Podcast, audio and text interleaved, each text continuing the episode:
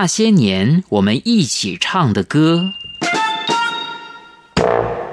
听众朋友，大家好，欢迎收听《那些年我们一起唱的歌》，我是李慧芝，我是管仁杰。今天是《那些年我们一起唱的歌》播出的第二百三十集了，也是我们第十八季节目里面的第八集。在这一季的十三集节目，要向听众朋友介绍的是台湾流行音乐里面解严前后那些来自国外的歌手。之前六集的节目里，我们介绍的是来自日本的翁倩玉、韩国的孙晴、姜育恒跟张浩哲，还有来自新加坡的邓妙华、马来西亚的巫启贤，以及印尼来的文章。这集我们要介绍的又回到东南亚的新加坡，也就是呢，在歌坛上被称为“小王妃”从新加坡来的天后许美静。但是呢，要介绍小王妃许美静之前呢，可能还是要先请管大向听众朋友解释一下。其实呢，不只是在新加坡有小王妃哦，在中国大陆也有好多个后来的歌手，也都被媒体称为小王妃。那当然啦，这是表示王菲是非常有特色的。不过，到底王菲有什么样的特色，才让媒体把后来的歌手都称为小王妃呢？王菲哦，一九六九年出生于北京。那一九八七年，谁父亲举家移民香港。那王菲在香港出道的时候，这个新艺宝公司就觉得，哎呀，王菲这个名字啊太过中国化，因为文革时期啊，这个中国女性大多取单名，那这样类似这种有点像大陆妹的本名，他们觉得不会红，于是公司就请了这个算命大师帮他起了这个王静雯这个名字，他才和董事会顺利的签约，并且出道。问题是，他一点都不喜欢王静雯这个名字，加上他又一向忠于自我。那在用王静雯这一个名字出了三张专辑之后，一九九四年，他下定决心抛弃艺名，直接改回原名王菲。那没想到啊，这个听起来很普通的名字，却承载了他极不普通的人生。从此，只有王菲，再也没有王静雯了。而王菲却红得一塌糊涂。那王菲改为本名后啊。他出版的个人专辑音乐性有了越来越多的特色，每一张专辑都带着让大家闻所未闻的流行音乐表现方式，让他走上天后之后，仍然能够继续的登峰造极。那从此啊，不只是港台歌坛，中国也学会了这一套，就是把一些很有特色且坚持不依附流俗的年轻歌手，都称作小王妃。但是啊。最早也是被大家最熟悉的小王妃，还是来自于新加坡的疗愈系歌后许美静。嗯，我们在介绍新加坡歌手的时候啊，从邓妙华、许美静、陈洁仪到孙燕姿，除了以上这四位天后以外，还会一直提到两个作词、作曲、编曲的名字，那就是李伟松跟李思松。另外，在介绍其他港台歌手时，也偶尔会提到他们的名字。李伟松跟李思松这两个人跟台湾流行音乐的渊源应该也很深吧？哎，会是说没有错啊。要介绍新加坡在台湾成名，进而在中国跟香港发展的这几位歌后啊，甚至啊，我们节目前几季介绍这些港台歌手的时候，常会介绍李伟松跟李思松这两个人的名字。所以啊，我们在节目一开始啊，就要先介绍一下这两位对华语歌坛很有贡献的新加坡音乐人。一九六六年生于新加坡的李伟松跟李思松啊，他们是双胞胎。一九八四年才十八岁的时候，这个哥哥李伟松啊，就以学生身份参加新加坡第一部电视连续剧《雾锁南洋》的音乐制作。那一九八五年呢，就参加新加坡电视台的歌曲比赛《斗歌竞艺》。那在得到冠军之后啊，他跟弟弟李思松就组成了双人团体，开始歌手的职业生涯。那一九八六年呢，两兄弟为新加坡电视连续剧《家和万事兴》创作主题曲跟插曲，由台湾过去的这个歌手黄莺莺主唱。那之后，两兄弟在新加坡、马来西亚也发过很多唱片。一九九三年，两兄弟啊就在新加坡成立了自己的录音室，因此认识了台湾音乐制作人小虫。两个人经过小虫的介绍啊，就来到台湾发展，以新人姿态，在一九九四年由滚石唱片在台湾发行的第一张唱片。那之后啊，因为他们两个人不适应歌手的宣传过程，转入幕后的音乐创作，帮很多歌手写歌，像是成龙的电影《醉拳二》的主题曲，林忆莲的《听说爱情回来过》，那也认识了香港音乐人欧丁玉，开始啊帮香港歌手写歌。那包括像巨星张学友的《我等到花儿也谢了》，那李伟松跟李思松啊就成为华语歌坛知名的作曲家跟音乐制作人。新加坡人对台湾流行音乐非常熟悉，但是呢，台湾人对新加坡流行音乐似乎就相对陌生一些。管大认为这个是文化影响力的强弱所造成的吗？哎，我大概认为就是这个样子。因为新加坡的人口它比台湾少，而且新加坡它人口很多元，它法定通用的语言就有华语、英语、印度语跟马来语四种。那何况华语在这个国家它只是官方的语言，是一九六零年代才由官方推动的。华人家里他其实各自说的就是广东话、潮州话、客家话等各种不同的方言。新加坡电视在创作戏剧的时候，因为你政府要考虑国内的状况，他们采用的是这个族裔平衡跟多元文化，所以他这个作品里面就变成有多种语言嘛，那这个就变得很地域性，你难以对海外的市场发行，尤其是华语市场。那相反的，你台湾的建设，国民党是采用刚好一个完全相反的方式，它是强制推行国语。打压国内其他的像台语跟客语，但是他这样做就变成集中力量在华语，所以在音乐跟戏剧上就变成台湾反而变成比较有竞争力。不过话又说回来，因为新加坡终究它的国民所得高，语言国际化，还有它上层社会吸收外来资讯的速度，这个都比台湾快，所以它还是有局部的优势，以及有部分的这种高阶的人才。我们看到，从邓妙华、徐美静、陈洁仪到孙燕姿，她就代表了新加坡流行音乐的那种特殊性。好的，听众朋友，我们就来听这首上华唱片一九九五年十二月由陈家明作词作曲、吴庆隆编曲、徐美静的第三张专辑《遗憾》里面的第十首歌，徐美静演唱的《城里的月光》。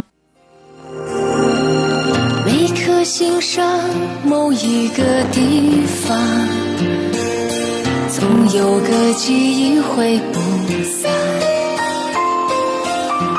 每个深夜，某一个地方，总有着最深的思量。世间万千的变幻，爱把有情的人分。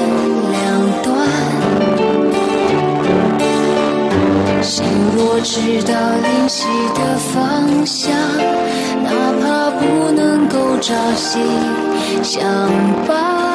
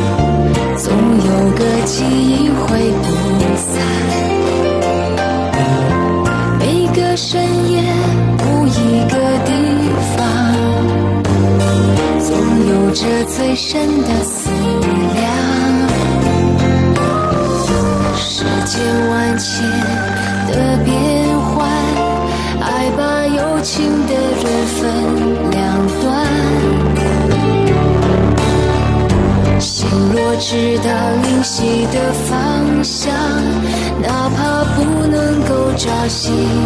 相伴。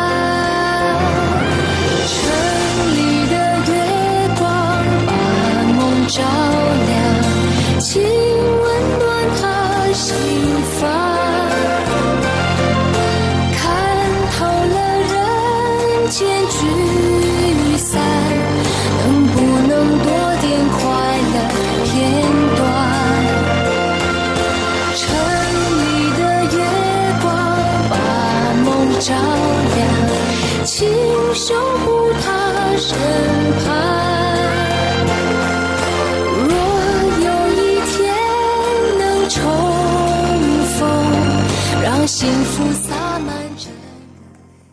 节目进行到这里，我们才要介绍今天的主题人物，也就是来自新加坡的歌手许美静。不过呢，先要请教管大一个问题哦，就是这家上华唱片是一家怎样的公司呢？我们其实，在节目第一百六十八集介绍陈明真之歌的时候，有提到过上华唱片哦。一九八六年哦，制作人李燕青、美术设计萧清雅，还有一位企划人员，就三个人合资创立了这个上格唱片公司。那一开始这只是一个三个人的小公司，旗下第一位歌手就是高胜美。后来啊，这个上格唱片又成立了这个华星唱片公司跟上格影业公司了。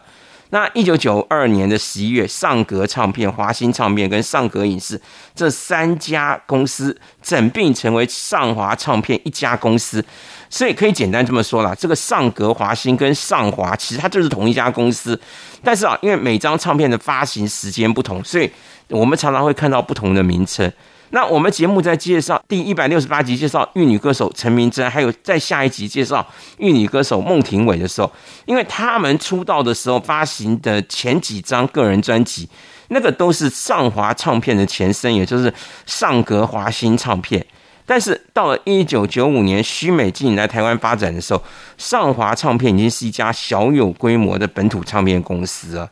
一九八五年成立的上格唱片，也就是上华唱片的前身。第一位歌手是唱将级的高胜美，因为高胜美个人专辑的畅销，才让上格唱片累积了大量资金，得以迅速发展。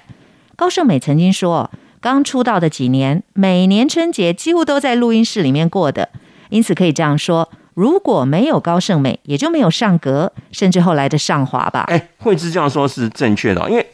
高胜美这位布农族的原住民女歌手，她曾经获得第四届金曲奖最佳国语歌曲女演唱人奖。那虽然哦，在电视综艺节目里出现的频率不高，但是因为她唱红了好几部华视八点档连续剧的主题曲，尤其是琼瑶制作的《青青河边草》《千年等一回》《旺夫癌》等片头或片尾曲，因此有了高八点的称号。那高胜美啊，她是比张惠妹更早出道的原住民歌手，也让上格唱片刚创业就获得了很稳固的基础。因为我们知道，这个打造玉女歌手要花费好几倍的这个行销资源，比起不露脸就能唱连续剧主题曲的这种唱将级歌手，这个差额是好几倍哦。那上格是靠着高胜美发迹之后，又成立了华星唱片。但是在业务上就有很明显的分工，因为华星它主要负责培养新人，第一位艺人是李翊君，而上格最主要它是负责这个影视跟录影带的业务，因此上格唱片给人最深的印象，也就是玉女歌手这个陈明真跟孟庭苇。那至于这个上华唱片呢、它每年会有一个年度新人，一九九五年是许茹芸，一九九六年就是许美静。哎，这两许哦，可以说是帮上华唱片累积了第一桶金的贵人。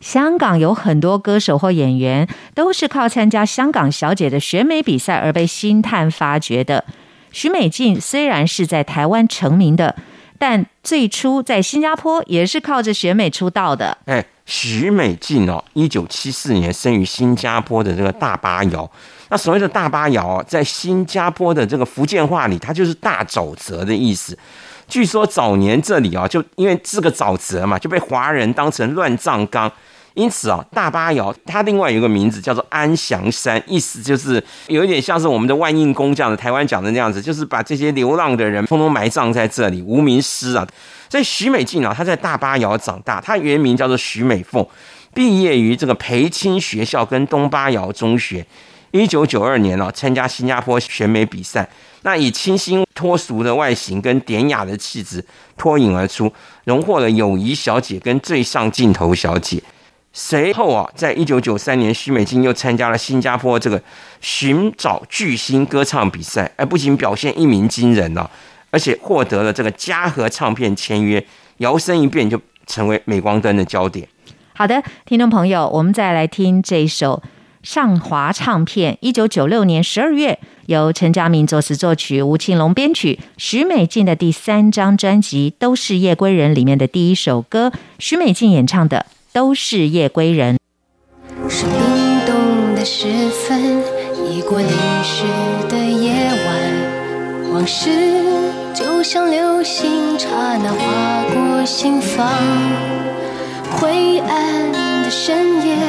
是寂寞的世界，感觉一点点苏醒，一点点撒野。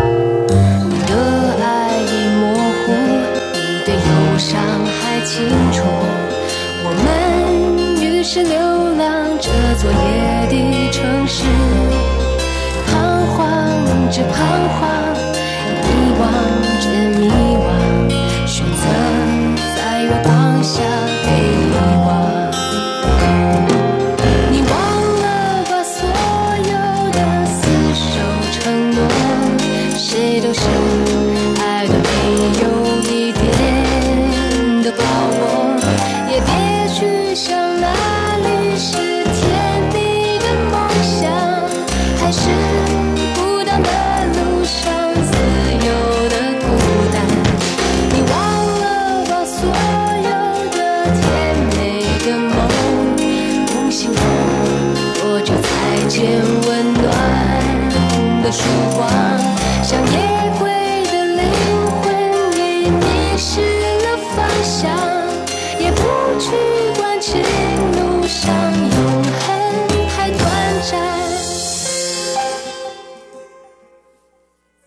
九四年，嘉禾唱片为许美静推出首张个人专辑《明知道》，在西马地区创造了好成绩，也让台湾唱片公司开始关注到许美静，尤其是滚石唱片的音乐教父李宗盛。但是呢，徐美静为什么一开始就特立独行啊？她竟然拒绝了李宗盛的邀约。滚石唱片的音乐教父李宗盛，他一听到徐美静在新加坡出了专辑，就被这个干净而且真诚的声音所吸引，还专程赴新加坡去力邀徐美静来加盟滚石唱片。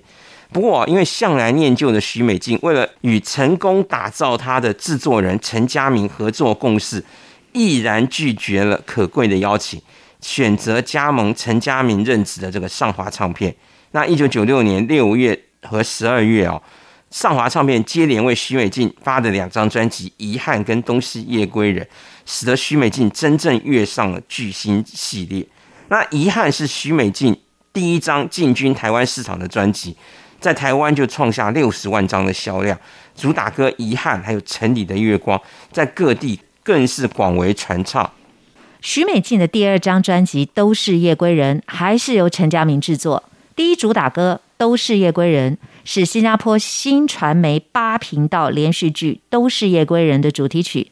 在台湾跟喜马的销售成绩跟第一张相比也毫不逊色的。哎，徐美静的第二张专辑《都是夜归人》哦，她在台湾的销售量也突破了五十五万张。至于徐美静在一九九六年在台湾连续发行的这两张专辑，在亚洲都销售超过两百万张，遗憾更是超过两百五十万张。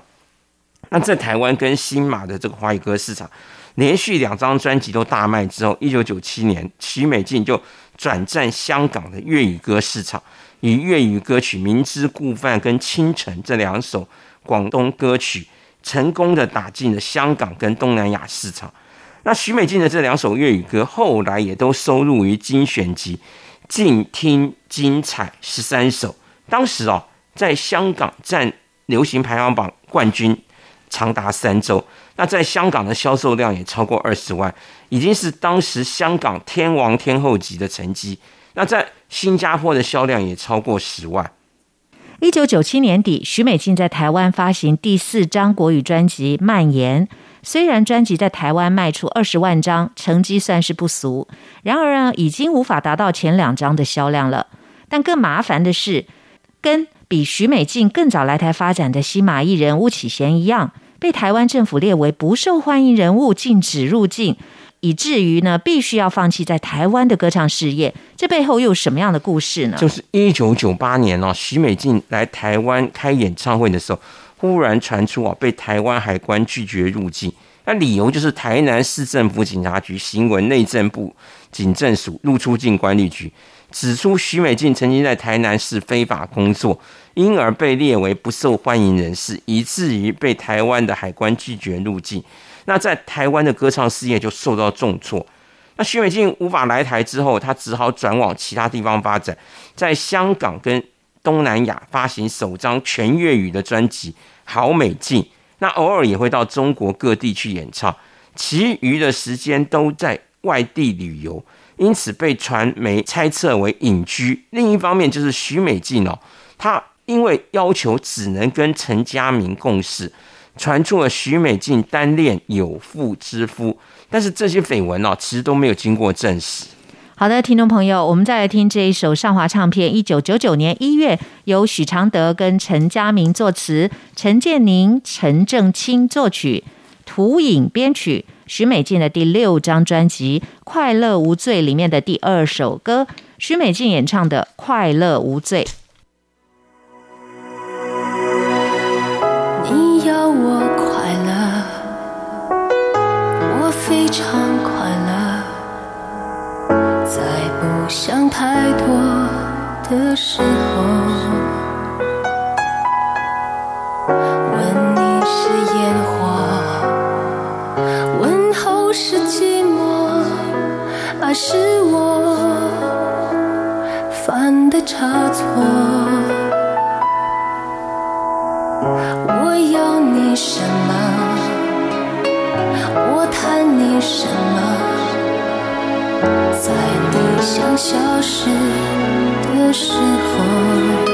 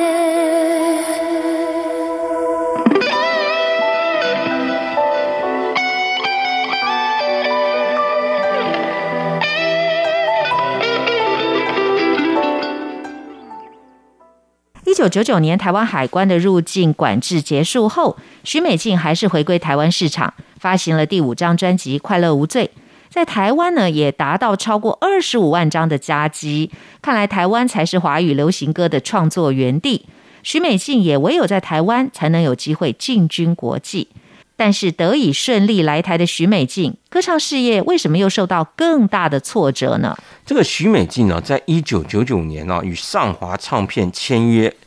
满了以后，那公司为他发行的国语精选集收录了一首新歌《你抽的烟》。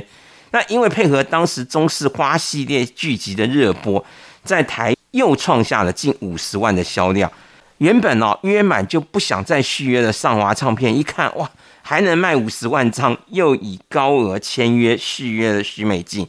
那二零零零年，在为许美静发行国语专辑《静电》。那这张专辑它主打是电子风格，跟以往许美静的曲风就完全不同。但是啊，也就在发行完《静电》之后，许美静因为感情跟精神状态越来越失控，逐渐退隐于演艺圈。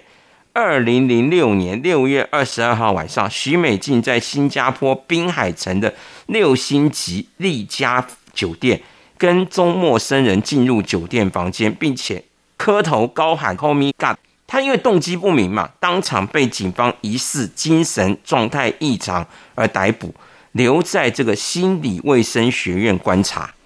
两千年六月二十八号，有传媒指称呢，徐美静已经被列为情况严重的病人，只准家属探望，但传媒并没有目睹徐美静的出现。之后询问共事的台湾友人，则表示呢，同年三月见面的时候，他并没有异样啊。到七月二十号。有消息指出，徐美静已经被医生证实确诊为精神分裂症，因此警方也撤销控告。被确诊为精神分裂症的徐美静，后来病况有没有改善呢？徐美静后来这个病情稳定，出院之后也开记者会说明状况，并且在好友美法师严天发的疏导之下，决定要复出歌坛。那徐美静在记者会上是说。新专辑他仍然会找绯闻对象陈嘉明担任制作人，因为徐美静强调，我喜欢跟他合作，他会接受别人的意见，并且了解我的音乐风格和市场口味。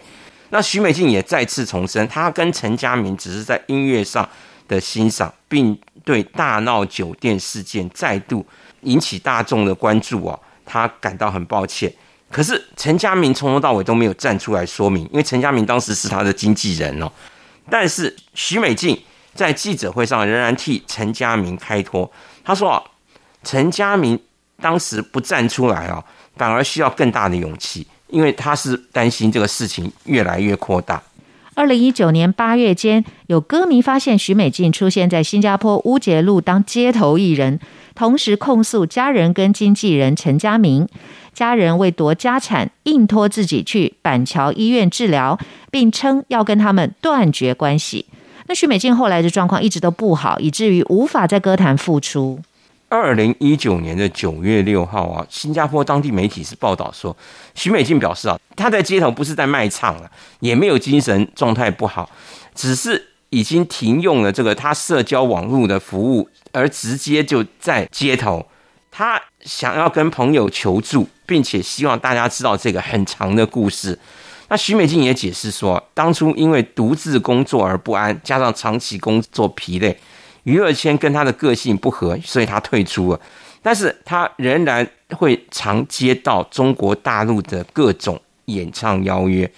那徐美静这个名字里面的美静，原来是希望这个名字的主人就是岁月静好，现世安稳。但是哦，他天生艺术家的这种敏感。还有始终带着这种鞭刺的忧伤，让徐美静的后半生哦充满着波折。那过于善良跟敏感哦，让徐美静在歌坛呢，她跟人总是保持一定的距离，加上不会圆滑讨巧的这种直爽性格，又遇上了媒体上报道的这种情场浪子，